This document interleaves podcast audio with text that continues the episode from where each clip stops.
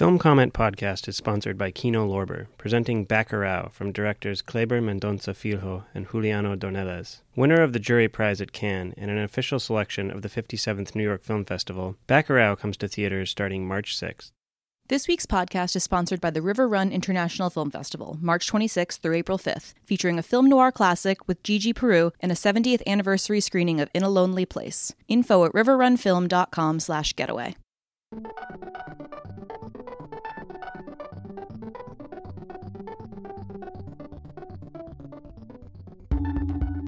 Welcome to the Film Comment Podcast. My name is Nicolas Rapold, and I'm the editor in chief of Film Comment.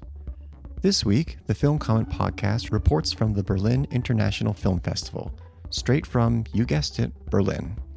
It's one of the year's major festivals, and the 2020 edition has been highly anticipated because of its new leadership and an impressive slate of films. We'll be talking about the highlights, including new movies from Christian Petzold, Hong Sang-soo, and Abel Ferrara, as well as Natalia Meta's El Prófugo and Victor Kossakovsky's Gunda. I'll be joined by Devika Girish, our assistant editor, and a few special guests. Also, check out our website for more in depth coverage on the festival and filmmakers. Let's go now to our latest conversation in Berlin. Welcome to the Film Comment Podcast. My name is Nick Rapold. I'm the editor in chief of Film Comment, and we're here again at the Berlin Film Festival, uh, which is a beehive of activity. Um, and you know we're a little further along in the festival, so we have even more movies to talk about.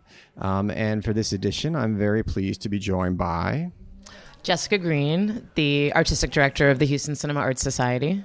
uh, welcome back. Thank you. I guess it was at Toronto we last uh, Yeah. podcasted the Light Fantastic. Yeah, Toronto. Whoa, that was ages ago. a lifetime ago. A lifetime, uh, yes, indeed. Um, and also joined by. Devika Girish, assistant editor at Film Comment. Um, so let's dive right into it um, because I know people are dying to hear our opinions. Um, they're just they just can't stop hearing our opinions again and again. Um, no, um, but um, yeah, we've had a few more movies. We had a, um, an Abel for. Abel Ferrara movie, um, and, but uh, we'll get to that in a sec. I just wanted to start with a Brazilian movie uh, that showed over the weekend um, from the directors of Good Manners, um, Marco Dutra, and And Caetano Gotardo. I have to say, uh, Caetano, I think, edited Good Manners. Marco was one of the directors. okay, and it was a different second director. Yeah. Okay. Well, we've already bollocksed up everything, so.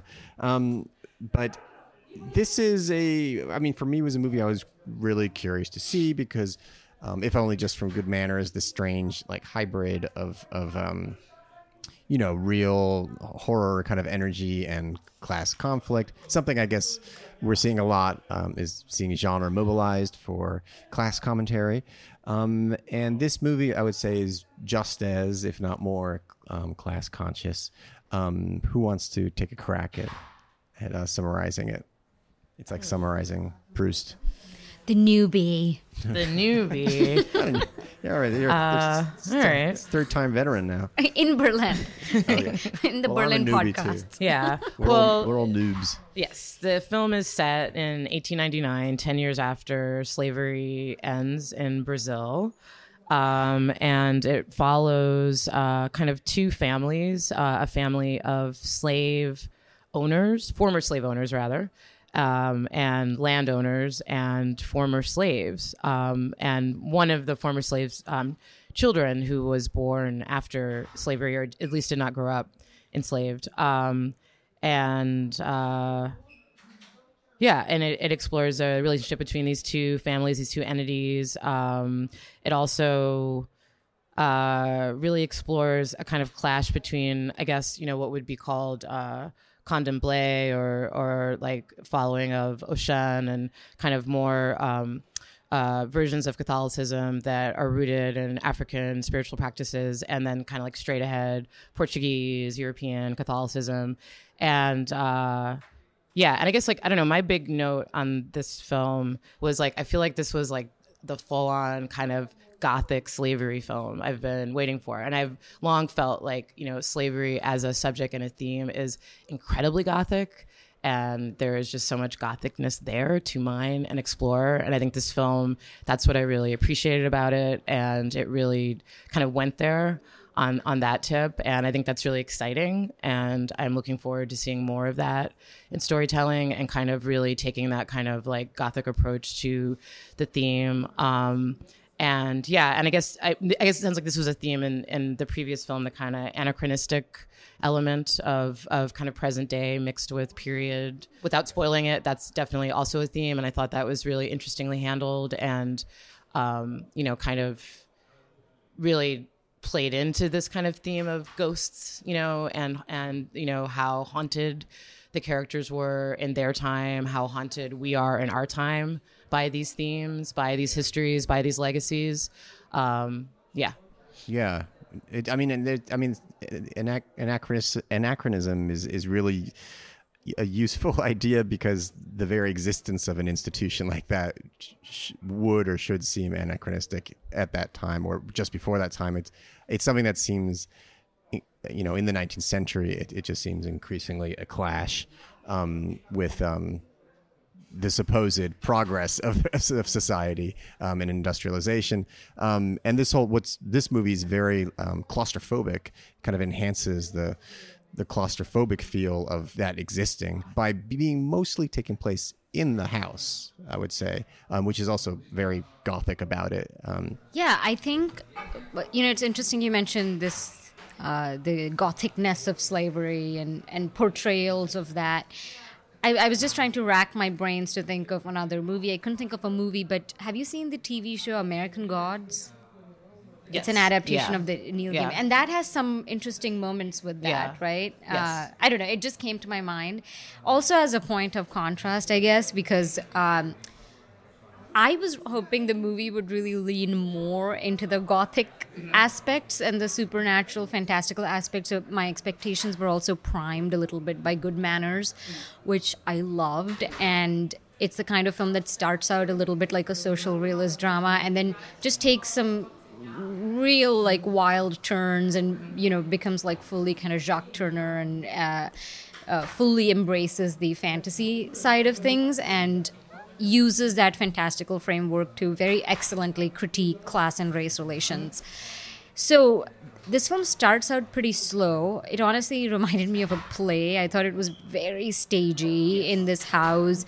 Uh, these uh, white uh, aristocratic women sort of talking and mourning and talking about the end of slavery and the loss of a one of their slaves who was this old woman named Josephina. And one of these young the the daughter of the house is like sort of mildly hysterical and has some early vision that she remembers of um, the slaves performing a ritual. And and she's like clings to that and feels that that will solve all their problems and solve her mother's uh, back pain and all of that but all of this is just so talky and closed. And I thought, okay, the other shoe is going to drop any moment now. There's going to be a midpoint and something crazy is going to happen. And there's going to be like ghosts and zombies.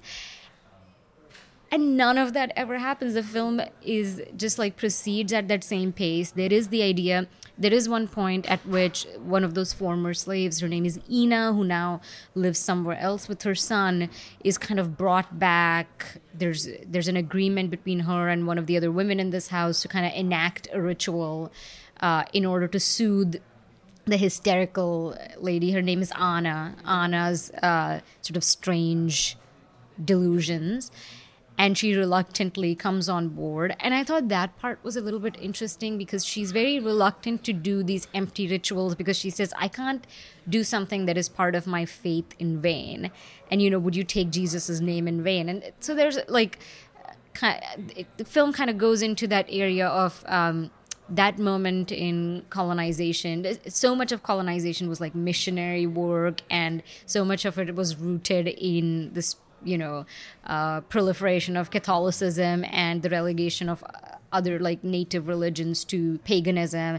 So it kind of flirts with that and these hypocrisies. And she, there's a movement where she in, enacts that ritual, and I really thought something more would come out of it. But all that happens is that Anna claims to see ghosts that we never see. Um, and so I, I ended up being kind of disappointed with it. I didn't think the acting was also strong enough to carry the the, the theater like aspect of the film really well. I thought the dialogue was a little again it was like these surface level engagements with all these different aspects of colonialism, but I representationally the film never engaged with these ideas, you know. Um, so I don't know. I, I just thought it was a bit confused, and that anachronism really emerges in the last kind of turn of the film in a way that I thought was a little too easy. I wish it again the film had embraced the idea of out of timeness a bit more diligently, had done something more inventive with that um, instead of kind of gesturing towards it and then just bringing it up in this final gesture. So I have to say, one of my most maybe awaited films, especially in competition. The theme sounded right up my alley and very exciting, and feel a little let down by it. Yeah, yeah. I, um, yeah. I mean, I, I I agree about the talkiness and the theatricalness. I guess I'm just kind of like coming from that point of view of like baby steps, and I think some of the um, I was really interested in a lot of the subtext. And I guess what I would say is like the specificity around Brazil. Um, and just, and even how, you know, the subtext really is, um, was, is really connected to what's happening today.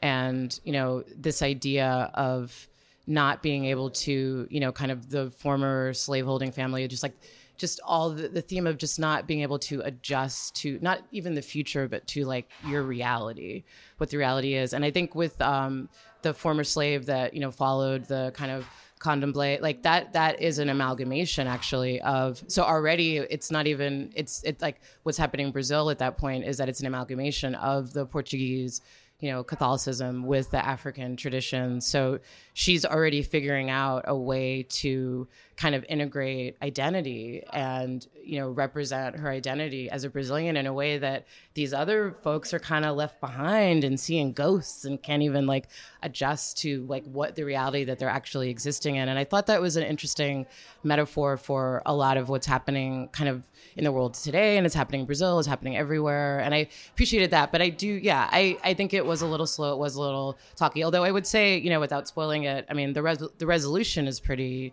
dramatic and the conclusion of the film, although it's not magical, it's pretty intense. Um, and it also kind of speaks to all this subtext and, um, yeah, all these dynamics that we, you know, that are happening throughout the story, and then kind of how it all culminates makes a lot of sense. And I just think, yeah, that's where I, I thought it shined is how it, all the characters kind of were able to embody the, this this kind of subtext behind all the history and and what's going on, and the ability to adapt to one's reality um, as the ground literally has shifted under one, and the the inability that the inability to the point where you're literally driven insane by that inability to adapt.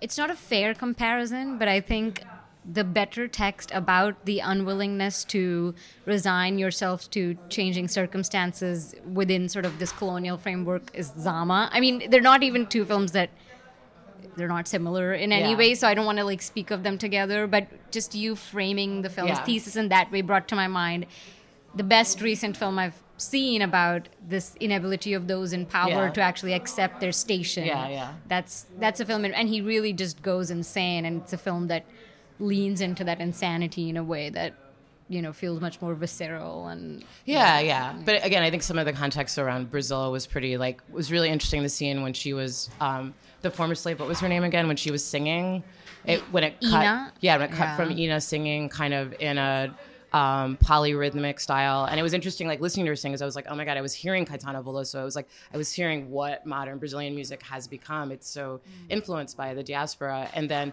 and then when it cuts to the crazy hysterical white Portuguese, then she's kind of she's playing um, on the piano, but it's kind of polyrhythmic also. And I just thought, you know, those I guess those touches were just interesting to me. But yeah, overall, I think it was a little like stagey and wooden, but I was just those kind of um, awarenesses were just really fresh to me, and I just want to see more of that. in cinema, I think there was a kind of complexity. Um, maybe it didn't all totally succeed, but I think it's like part of a progression towards being able to kind of deal with these um, stories in more complex ways and not shy away from the complexity. Yeah. No, I mean, I, I mean, I was not familiar. I'm not, am not familiar with the culture with, uh, with anything near that, that level of depth and nuance. So for me, on a basic level, it was just very interesting seeing new subject matter put in dramatic form, basically, which is something I, I, I yeah, you were saying about baby steps. Like I always kind of hunger for that on a certain level because you see the same stories told again and again and again, and they can be very well told, but sometimes I'm just like, even if you fail, why not try a different story? you know, right? Um, so yeah, right. I, I, like for me as well. I was like disappointed by. I don't know, like compositionally, I just thought they would do more with the dynamics in the house. Um, if you know you're going to be in the house for that long, I was, you know, I, I just thought there ought to be some more palpable yeah, tension or something conveyed. But at the same time, the the the way it, w- it was switching between the different right. like um, intersections between uh, the, the, different stories uh, was very interesting. Um, yeah, well, I was about to say one scene that was very disappointing. That would, but that kind of gives away something yeah. um, in the narrative. But, uh, but there's a balance. I mean, you're yeah. right to be, you know, like vigorous about the quality and to and to cite you know versions of these themes that you think work better right like that's what we're here you know there's a balance here right we're excited about new themes but we also want to be critical and vigorous and hold things to account and be like hey this is a, a different version of this that i thought succeeded better because that's how all of these stories get even more proficient and better and richer and right so yeah i mean it's tricky yeah so that was all of the dead ones so let's talk now about um, a couple of other films, or let's talk about Siberia. The region? No, not the region. The new hit film from Abel Ferrara. Actually, I don't know if it's a hit yet, but uh, definitely it's screening, will have screened here in Berlin. Uh, definitely one of the more anticipated movies. Is someone standing behind me? Oh, okay. Is Abel Ferrara standing behind me right now? Nick, cut the cord. He's like, I, I, couldn't. I was walking by. I, I, was shuffling by. I couldn't help but hear what you were saying. Um, that could happen. So I know. I know. It, it kind of could joke, but yeah, like basically, it's that. entirely I mean, possible. Hopefully, there's not going to be any non-press people in the sad corner of the press lounge. Yeah. I, let's not let's not emphasize our location because we're lighting up the darkness uh-huh. with uh, with our wisdom. Um, so anyway, Abel Ferrara's movies, you know, I think even his fans would agree, are, are sometimes hit or miss in in recent years.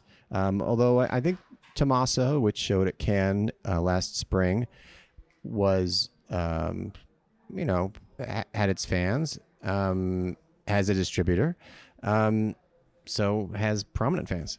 But I have to say, Siberia is, yeah, most people are sort of baffled, almost just how to describe it. I mean, I think it's just kind of a a weird sort of dream journey um, of a a very Freudian descent. Yeah, uh, yeah. Very, there is definitely a kind of. But he's never done that before. right, a kind of, kind of like a Dantean kind of vibe where yeah. he's just he's going through the stations of of his life and literally talking to himself or talking to his his father and talking to previous people in his life, talking to dogs at the end. Fish. Fish, yeah. Spoiler alert. So a bit of an acting ex- exercise, it sounds like. Yeah, well, it is. I mean, Willem Dafoe yeah. is this character, and he, yeah, he's. I, I, can't think of a lot of people who could really. Is there a Wilson like in Castaway or no? kind of. Maybe the movie just begins with him. Uh, Tending sort bar. Of, no, it oh. begins oh. with him reciting his early life with his father oh. over the opening credits. And at that point, I was hooked. I mean, right at the opening, because I think Willem Dafoe just has this voice, you know, that can conjure so many, you know, the sense of ominousness and nostalgia. It's just a very well delivered monologue and then you open it. I have to ask. I just got out of this movie, so I'm I haven't fully parsed it yet. Is mm-hmm. he is he in Siberia or is he in Canada? Well, um, I don't know the right answer to that, or or the make believe answer.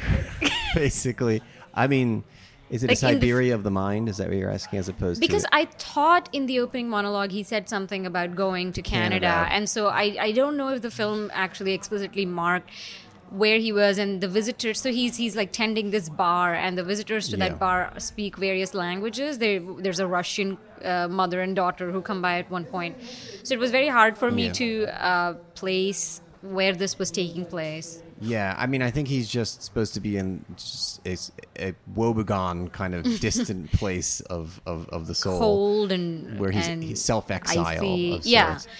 um and so and also when it opens and he's tending the bar and there's some initial guests including that russian woman there's a actually it starts with like a, a an inuit man is Mm-hmm. That's the first credited, guest yeah. and then there's another man who's sort of speaking in a north american accent and uh, a strange scene of violence happens and that's when you realize oh this movie is batshit crazy and they, this whole time i was into it because just Willem Dafoe's the way he talks, and I think the movie makes a lot out of the ruggedness of his face. You know, the, a lot of the movie is um, panning on landscapes, Yeah. and it's in these craggy places, these dark, craggy dungeons and caves and mountains, and Right. somehow his face just fits so perfectly within those landscapes, and Weathered. it's so evocative, and so I was really into it, but I I want to say I'm puzzled, but that seems like giving the movie what it wants. You know, I feel like it wants to be this movie that everyone's going to come out and be like, oh my God, that was a wild ride. And I don't even want to give it that because it was also like occasionally dull for me.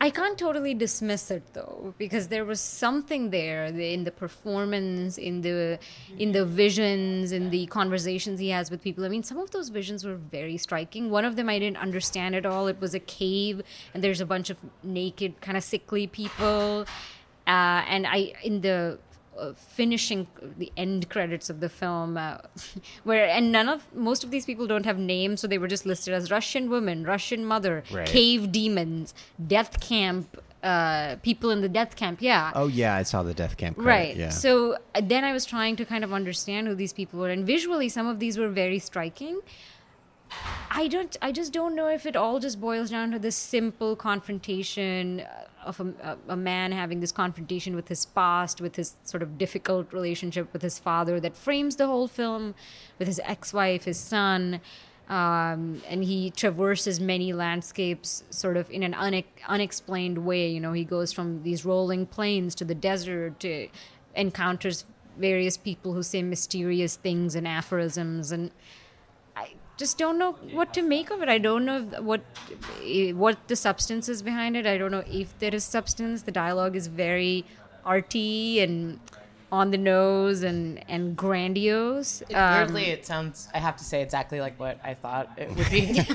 so that's what I'm saying. I'm just kind of giving it the movie what it like wants, how Yeah. how what it's I been expected framed. Is, is, but not that I'm not going to see it. I'm just saying like that's kind of what I imagined Right. it was. And I just worry that it's a movie, Yeah. unless I'm missing something, it's like the sort of thing where you can project a lot onto Yeah. it. So It's a journey. I, that's why I'm kind It's of wary of saying too much eh, or like making too much meaning out of it at the moment. The Film Comment podcast is sponsored by Kino Lorber, presenting Bacurau from directors Kleber Mendonça Filho and Juliano Dornelles. Winner of the Jury Prize at Cannes and an official selection of the 57th New York Film Festival, Bacurau is a genre bending fable about a small Brazilian town whose inhabitants, among them the great Sonia Braga, must rise up to resist a mysterious and malevolent invading force led by Udo Kier. Manohla Dargis of the New York Times calls it a heart thumping political allegory that tips its hat to masters like John Carpenter. Bacurau opens March 6th at Film at Lincoln Center and IFC Center before expanding to select cities. This week's podcast is sponsored by the 22nd River Run International Film Festival, March 26th through April 5th in Winston-Salem, North Carolina, featuring over 170 films from 41 countries. This year's archival spotlight features films by Rod Serling with special guest Anne Serling and Planet of the Apes makeup effects artist Tom Burman. Travel packages at riverrunfilm.com slash getaway. Yeah, I mean it's a reckoning. It's a reckoning movie, I guess, and and yeah, and some of it is is a little. um Yeah, I, portions of it are stilted. portions of it are startlingly like soul bearing, and that's where Willem Dafoe definitely comes in because he he has a style and uh, that uh, there's a certain radical candor or radical honesty to it. Um, that you actually believe, no matter how ridiculous what he's saying or what character or story he is narrating or playing, in what he is doing, um, because he does, and he he almost he almost turns into a child when he when he when he acts to a certain extent. I think. Um, is there like a lighthouse Venn diagram here? it sounds um, kind of like maybe a similar kind of well, character a little bit. I mean, it's like, well, this guy is by this point is. I mean, there's a line early on where he's watching some guy play one of those like, you know, exasperating um, arcade casino games, the one with the cards that come up and, and, and you just like tapping, and I never know how those work. Um, and you know, he, they ask him, "What you know? Do you want to play this?" And he says, "No, I don't. I don't like to play that." And he says, "Well, don't you want to win?" And he says, "I don't want to win." And the the person says, "Well, why don't you want to win?" And he says, "Because I don't want to lose." I thought those were good lines, um, but that kind of sums him up at this point. So he's not. Yeah, he's a different type of like static compared to the lighthouse keeper of of, of, uh, of the lighthouse, um, but without the kind of I don't know gr- grizzledness. He's just kind of more of a, a, guy who happens to have just exiled himself. Um, I, I do want to give a shout out to some of the lines. I I completely agree. Some are stilted, but some were just so cool. Like there's this whole monologue which is delivered by uh, I forget his name, but he was the lead actor in Zama, uh, mm-hmm. and he's there just for a little flash of a scene. And the and his line in that scene is respect the existence of sleep Stay away from those who sleep poorly. no small art it is to sleep. I mean, this is as best as I could write these things down in the theater, and it kind of goes on, and it's like, wow, this yeah, this makes sense. And I, I, I, don't know. It's it was so strange and such a such a like casually kind of insightful everyday thing to say. And there's I don't know. There's just all these weird. The secrets you want to know are the negative of all of knowledge. This was another line in the film. uh, you know, a lot of the movie I kind of felt was like cribbed from like ancient philosophers that I couldn't quite recognize at some point. There's definitely a point where he recites something that I swear is a poem, and, and I feel and uh, Ill- illiterate for not knowing what, what it is. But uh, yeah, but at the same time, like this is also like there are movies, there are parts of this movie that just won't be won't fly. I think for a lot of audiences, like his. But it'll probably fly a lot for some people. It sounds like one of those films that's so subjectively experienced. Like some well, people will just love this. Probably. Yeah, it's also know? just weirdly. There's something weirdly traditional in, in its in its like reckoning. I don't know. It's very much like proceeding through different aspects of his life and with this kind of very you know uh, manner and dialogue and it's it's like there's a part there's an aspect of this movie where it's like if you were doing a parody of an art house movie this might be you know one of the types and his relationships with his family which take up which is like sort of what the reckoning is structured around. They they are a little bit predictable the conflicts with the ex-wife and relationship with the father. They they are moving and i think like you said it comes down to his almost infantile candor but mm-hmm but yeah, his romantic history is not my favorite part of the movie. Um, his, I mean, history and present in the yeah, film. It's so yeah, it's just yeah. I mean, I think I the Gorel flashed in my head and for a second, just in terms of like, I don't know, similar reckoning that's very open, um, but also consequently um, laying bare like certain sh- bits of short sightedness about or I don't know, incomplete understanding of like both of the people involved in the relationship, which is probably true to, to that character. But yeah, I couldn't even. There was just some exchange I couldn't even tell if they were serious or not between her and him and his his ex. Um, yeah, and I mean I the dialogue that because it also went from like you said this uh, philosophical kind of evoking poetry yeah. and philosophy to things like you need to find a new therapist a new what? A new therapist. Oh, therapist. Yeah, yeah. I mean, that's a line that you know, and so it's just kind of moving erratically in this way that yeah, yeah, it is very hard to tell. And people were laughing. Yeah. How much of that is supposed to be actually, I mean, intended yeah. to Some be laugh worthy? I mean, I think yeah. Abel Ferrara always has a bit of shtick at the, at the ready. Um, I do want to mention something. I mean, since we're talking about the dialogue, about the camera work, which I think is actually pretty exquisite in the movie. There's this because it, it it's part of what makes the movie actually function on any level is this this constant kind of hovering motion. Uh, it's just remarkable how it moves us through different spaces and and and kind of mindsets and time frames. And I honestly, maybe some of outside our drone shots even. I I think it's crucial to to the movie having a sense of motion and having a sense of energy coursing through it. Without that, I, I think it would be pretty could get pretty dire. And I know there's like criticism of drone overuse of drone shots and aerial shots these days, but the those the ones in this film really did work for me. I mean, those were the moments where I just felt like a pure thrill, mm-hmm. you know, mm-hmm. which other parts of the movie didn't. I think even those which were meant to be kind of thrilling didn't it didn't always work but yeah, w- yeah when it was just the camera moving uh, it it kind of captured it, it like distilled the strangeness i think that the movie was trying to like go for in in very simple like movements and yeah. perspectives yeah well that's siberia very much um still uncharted territory for us. I, I, think it might take a little little more time in the cold. I'll stop. Stop me. Um, so let's move on from Siberia to um, well, Jessica, you were you were clustering together different movies in a very um, intriguing way. Um, I, I, wonder if you'd want to talk about a couple of those, especially um, Mogul Mowgli. Yeah, that's a um, interesting. The director of that film is interesting. Um, Bassam Tariq. He uh, also made this film, short film that's on Netflix, Ghost of Sugarland um, which is pretty interesting and uh, takes place, you know, right outside of Houston. He grew up in New York and in Houston, and actually used to own an organic halal meat um, store in New York City, um, and I think did a TED talk about it. So um, it's a very interesting. It was born in Karachi, Pakistan, and um, yeah. So and it stars um, uh, Riz Ahmed, and uh, who is you know also a rapper and um, He's part of Sweatshop Boys. Part That's of Sweatshop Boys with Heems, who's also part of Das Racist. So there's a little kind of cross continental UK meets New York kind of thing going on there. Um, yeah, and of course India meets Pakistan. Yeah, for sure. Um, and yeah, and he was also the star of the night of. And um, and yeah, there's a well, I, there's there's now like a, um, a there's like the there's the, the Riz test now, which is like the Bechdel test.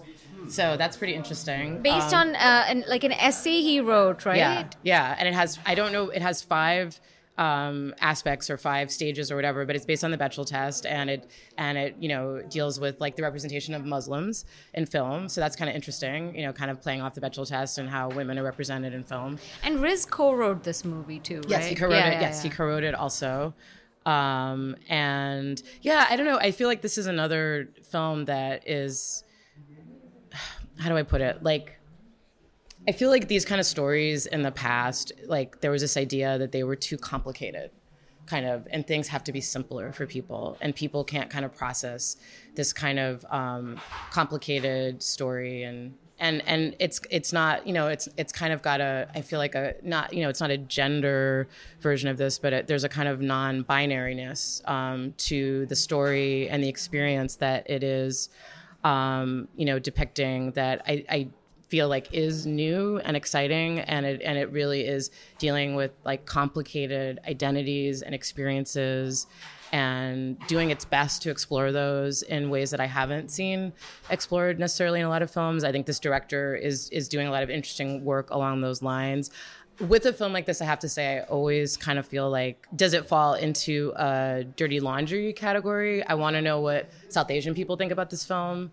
Um, I did wonder about that, but um, you, do you want to just uh, did you just just describe what the movie is is about? Did you say that already or no? No. Uh, um, just to so, frame what you're, yeah, yeah. saying. Yeah. So it's um yeah it's it's about a um guy that's in his 30s that is a MC, is a rapper that grew up in like Brick Lane, London. Um, and uh, it starts out with him in New York City doing a concert. He gets this opportunity to go on a big tour with and open up for a big rapper, and he's really excited. And then goes home after not going home for I think like a f- couple of years. Goes back to his childhood home um, in London and uh, and gets sick and has to stay there and has to get better and cannot go on this tour and has to spend time with his family. And there's a bunch of other stuff also going on. It's very much evoking the legacy of his family, the legacy, especially of his father, the legacy of the India Pakistan partition and um, some trauma that his father has around that experience that sort of plays out in interesting ways in the film and reverberates with him and his experiences. And I think, yeah, again, it's like it's a I think a good example of something that is is dealing with some really really complex kind of macro political socio-political themes and kind of you know looking at how that plays out on a micro level in a family um, and then also is very interesting around kind of um, yeah, cro- like you know, kind of experiences between New York and London, and kind of cross um, continental, cross cultural identity, and then it, and then is also just like very much um, rooted rooted in like I would say like hip hop literacy, you know. And there's some jokes that are just like straight, like kind of like hip hop jokes that you wouldn't necessarily get um, unless you're kind of familiar with some of the references, and so it's I don't know, it's kind of like I, I don't know if it was like everything totally totally worked but it's kind of up my alley and i thought it was really special and I, it's another film where i'm just really excited to see these kind of stories being told um, yeah i mean it's it's a pretty remarkable like narrative structure just because it's 60 minutes of the movie is him basically being mostly immobile because he, he, he you know he he's it turns out he what sidelined him is this kind of muscular degenerative disease. And that's a like for a filmmaker it's like a and an actor it's like a big challenge. And i think one way that they work through it and also central to like the movie's own reckoning is um he has these kind of fever dreams slash memories of his own slash memories that are almost like ancestral memories where he's as if i understood correctly he seems to be having flashing to memories that his father had, which is yes, those are some of like the most um, kind of potent like leaps for me in, in the movie. That that sense that you uh, remember something that you didn't directly experience. Um, and so that's that's a lot of the movie. There's also a kind of I don't really know what kind of figure he is, but a figure that keeps appearing. Do you, do you know what I'm talking about? The, yes, the, I, who's I, a who's a Pakistani singer Oh, okay. um, that he, yeah, that he, yeah, because there's like the tape at the beginning of the film that he, yeah, it's really interesting around just like what, like what is authenticity, like what is what makes you authentic, and an assimilation, and just him like kind of rejecting these things that feel like too like kind of Pakistani, but then him also being called out on his kind of like to the extent to which he is assimilationist and it's just very like nuanced around a lot of and that's yeah that's why i kind of wondered like is this just too much like inside intel for like people outside the culture? Because it really goes there in terms of and i always have those questions around those kind of films especially if i'm not from the culture like how do people from inside the culture experience this? Because there is a lot of like kind of inside referencing and and context um yeah. Yeah yeah.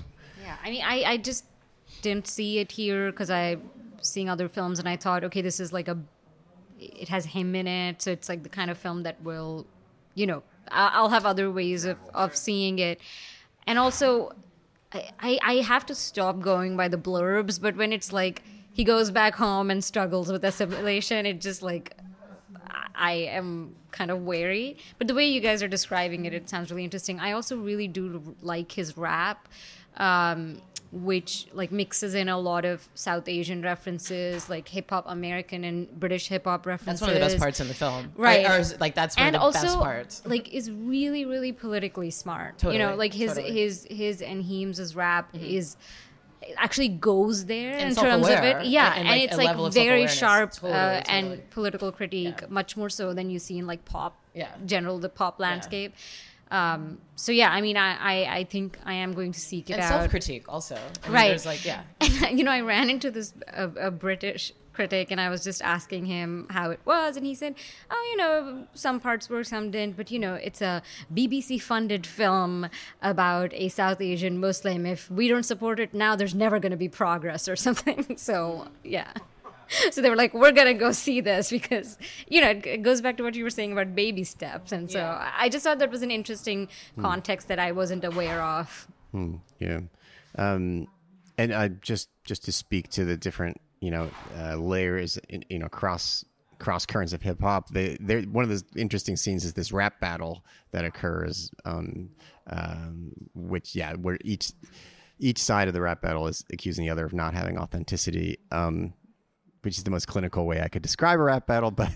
But yeah, that's it's it's interesting because one is one is him and the and the other is is someone from who's uh, uh I guess I don't, I don't know what you'd say like He's black. yeah okay I was trying to think with the like British. I was British just saying, like, this sounds really No, interesting. that scene is really interesting. Yeah, because yeah. he calls him out, like he kind of says, like, "But you're like black," and Right. everybody, everybody's like, "Whoa, Yeah. you can't go there." He's like, "I didn't mean it that way. I didn't mean it that way," and it's like it's really like nuanced about like uh-huh. intra hip hop, Yeah. and then the stuff with oh my god, I love the stuff with his. He has this like successor. Who kind of gets to, who has face tattoos, and that's like a great sat, and it's also like that's so it's so it's such a kind of like interesting intra self-aware dig because he has this song about like chicken which i feel like is kind of a reference to like what is it das racist like the taco bell song Oh, yeah. so there's sort of like a way that it's kind of like they're making fun of their it's really like smart in terms of Yeah. how they're kind of like they're like he's the character that's the one to be made fun of but like actually the content of the song they're making fun of is similar to a song that like And das that racist song is so did funny. yeah so i was like that's really like i just appreciated the intelligence of that just like the yeah that was like kind of interesting to me yeah the, his raps are like the best part i mean Yeah, they're they- so good yeah they Right. start with he's it, such a good rapper Yeah. it's like damn I know. I, I mean, also the you're just talking about authenticity and all. You know, it sounds so interesting because authenticity is such a big part of just hip hop. You, you know, like hip hop culture Right. in, in America has a different meaning when you think of diaspora. It you know, there's all these.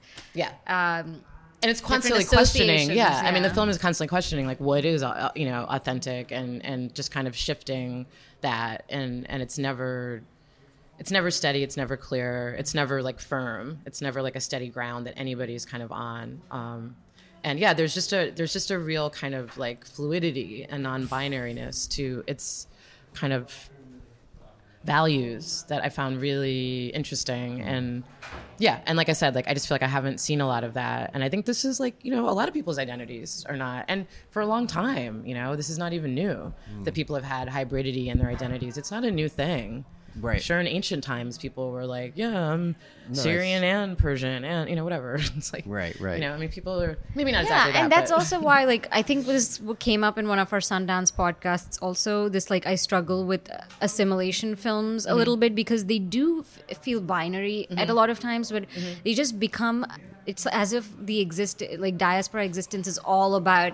You know, uh, between like the native culture and authenticity, authenticity, and between this uh, you know your current home or whatever this other culture and it's not as simple as that you know Yeah. it's not just about like uh, do I belong nowhere? Is it can I retain myself while still fitting in? It, the it's way more complex than that, and it's like it's so reductive, and a lot of films do do that. They impose that like very reductive framework on it. So Um, so that was Mogul Mowgli, um, and now um, another movie that uh, Jessica you saw that we did not see. Um, so thank you. Is one of these days. Yeah, and it's um, one of these days is from Bastian Günther, who is actually a German filmmaker who spent a lot of time in Texas, and his previous film was set in Houston. And um, I, I believe it was about a multinational corporation hiring people in Houston. So it was kind of a story of globalization. And um, this film, one of these days, is about a hands on a hard body competition, which, if anybody is unfamiliar with that, this is um, where people get together. Well, individuals, you know, show up, and actually, there's a kind of drawing. It's like a lottery. You have to be chosen to do this.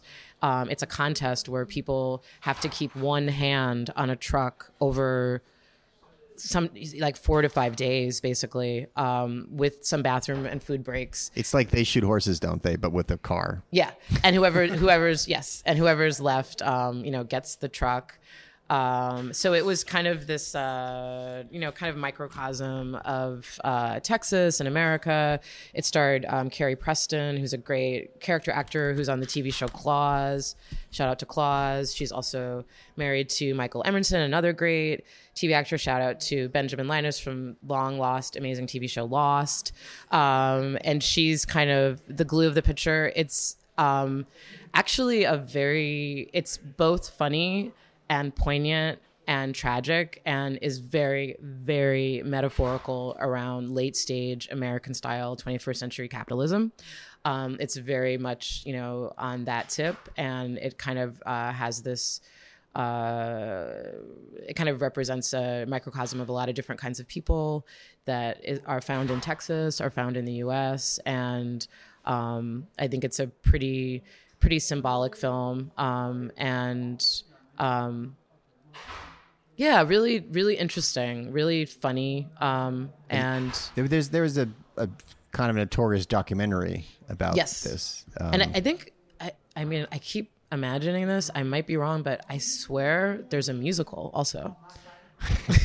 that's I think there's a musical. it seems somewhat limited in About- the dance steps. I given think that there's a hands-on hard body musical the entire time. Um, yeah. So, but you know, some stuff goes down. That's pretty hardcore in this film. It's Mm-hmm. it's definitely got a kind of critique, and like I said, it really kind of ends up serving as a metaphor for kind of the choices working people have to make in America, especially these days. Um, and kind of the limitations of those and the frustrations of those. It's also very funny.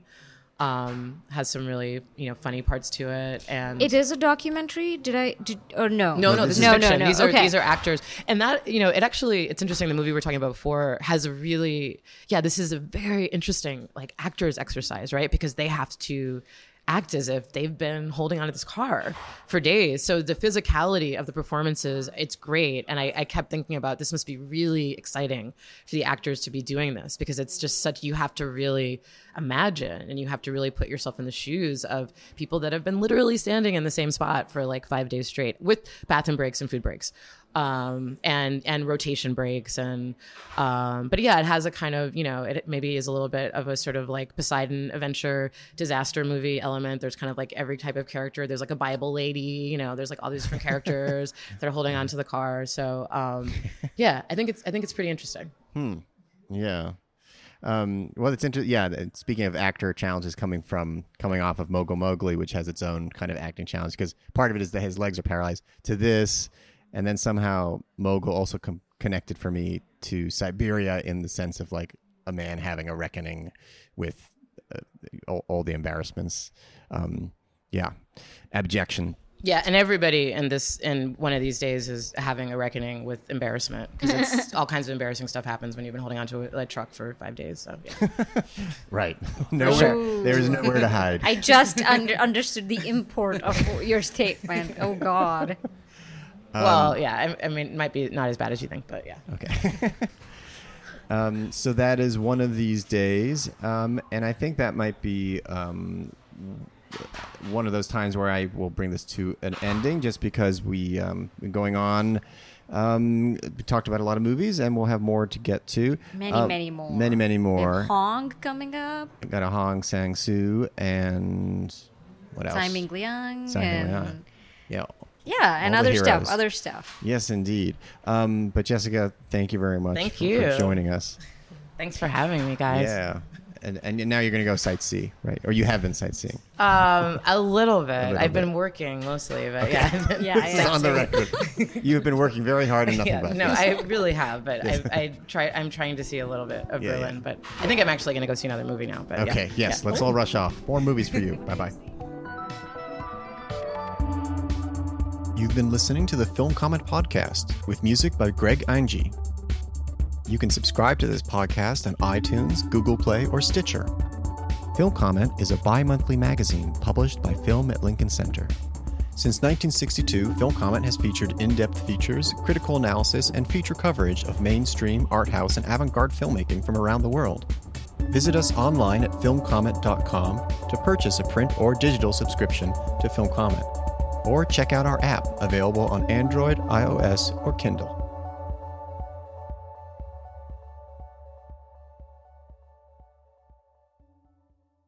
The Film Comment podcast is sponsored by Kino Lorber, presenting Bacurau from directors Kleber Mendonça Filho and Juliano Dornelles. Winner of the Jury Prize at Cannes and an official selection of the 57th New York Film Festival, Bacurau comes to theaters starting March 6th.